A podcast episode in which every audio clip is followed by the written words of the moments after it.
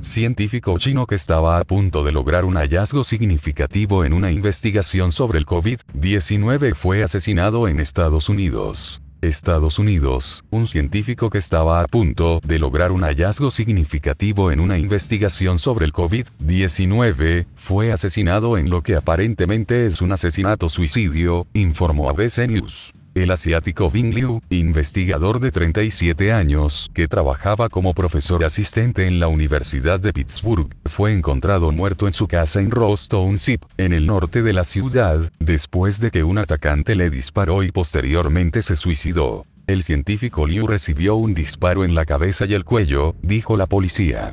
El segundo hombre, identificado como Ao Gu, de 46 años, fue encontrado muerto en su vehículo a menos de una milla de distancia de la casa de Liu.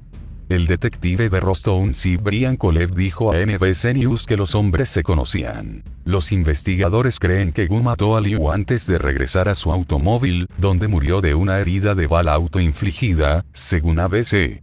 Kolev dijo que las autoridades aún están investigando su relación y un motivo potencial para el asesinato, pero adelantó que hay cero indicios de que se lo eligiera porque él, Liu, era chino.